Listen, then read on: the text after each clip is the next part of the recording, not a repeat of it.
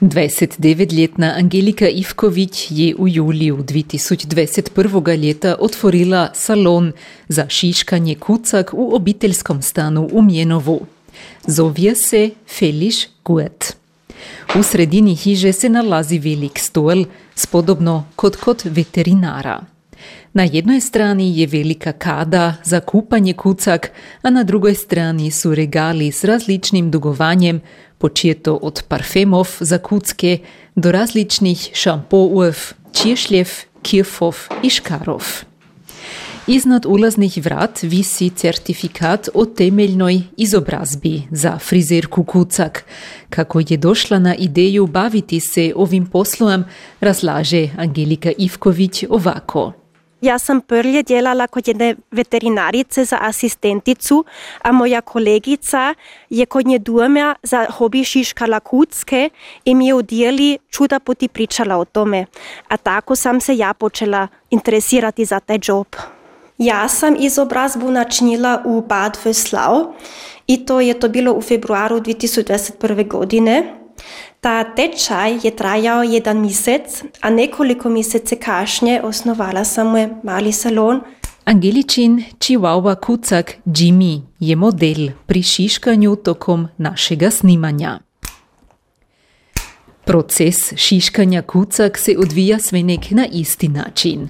Najprvo se rižu čraplje. To je važno, da ne bi predužičke nastale in se konačno zaruljale in pretiskale na dolni dio čampe.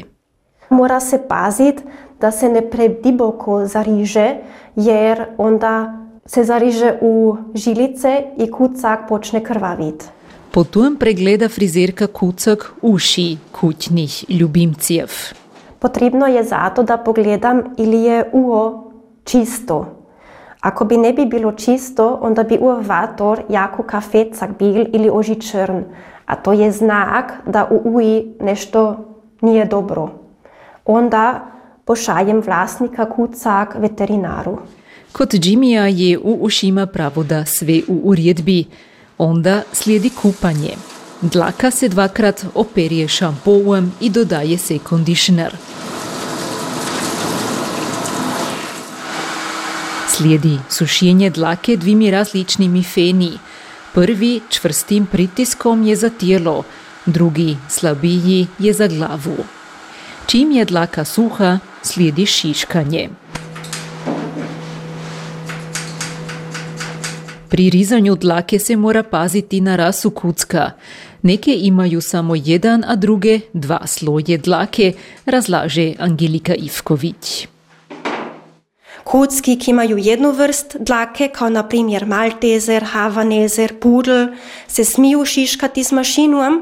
Kocki, ki imajo dve vrsti dlake, kot naprimer bodakoli, šefahund, se ne smijo šiškati z mašinom, nego konji si samo krajevi, dakle špici porižu. I terijeri i šnauceri se ne smiju šiškat, nego oni se tako rečeno trimaju, to znači kod njih se mrtva dlaka ispuka z rukom. Njega kucinje dlake i tijela je zbog već razlogov važna, veli frizerka Kucak. Kad se kucki valjaju u travi ili zemlji ili kad je vani mokro ili snig leži, se napravi kod čuda rasov na tijelu filc. Ako se kucak onda ne počiješe, nastaje taj filc sve veći i to je za kucka jednostavno neugodno i ga more oži bolit jer se more špičasta trava zapletenit u taj filc, to, se, to su takozvani granen. Drugi razlog je da se kucku mrtva dlaka i poddlaka isčiješe tako da more koža disati i formirati novu dlaku. Ako se to ne udjela, onda se more kucak začet jako srbit. A tretji razlog je, i kucki znaju biti jako muslavi, tako da se je jednostavno flega. Angelika Ivković je do sada šiškala svakoga najavljenoga kucka. U pogibelnu situaciju da još nije došla. S druge strane je ali doživila šalnih situacijov. Na primjer, imam jednoga šnaucera, ta kucak je tako strpljiv i stoji na stolu kod jedan soldat. A zadnji put mi se je po 20 minuta trimanja jednostavno lijegal i je zaspal.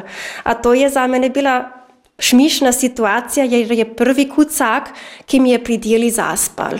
Znači da neke kucke šiškanje umiruje, a druge opet znam da uznemiruje. Za sve kucke svakako valja da je njega dlake i tijela važna za dobro tjutenje živine, a indirektno i za njegovoga vlasnika ili vlasnicu.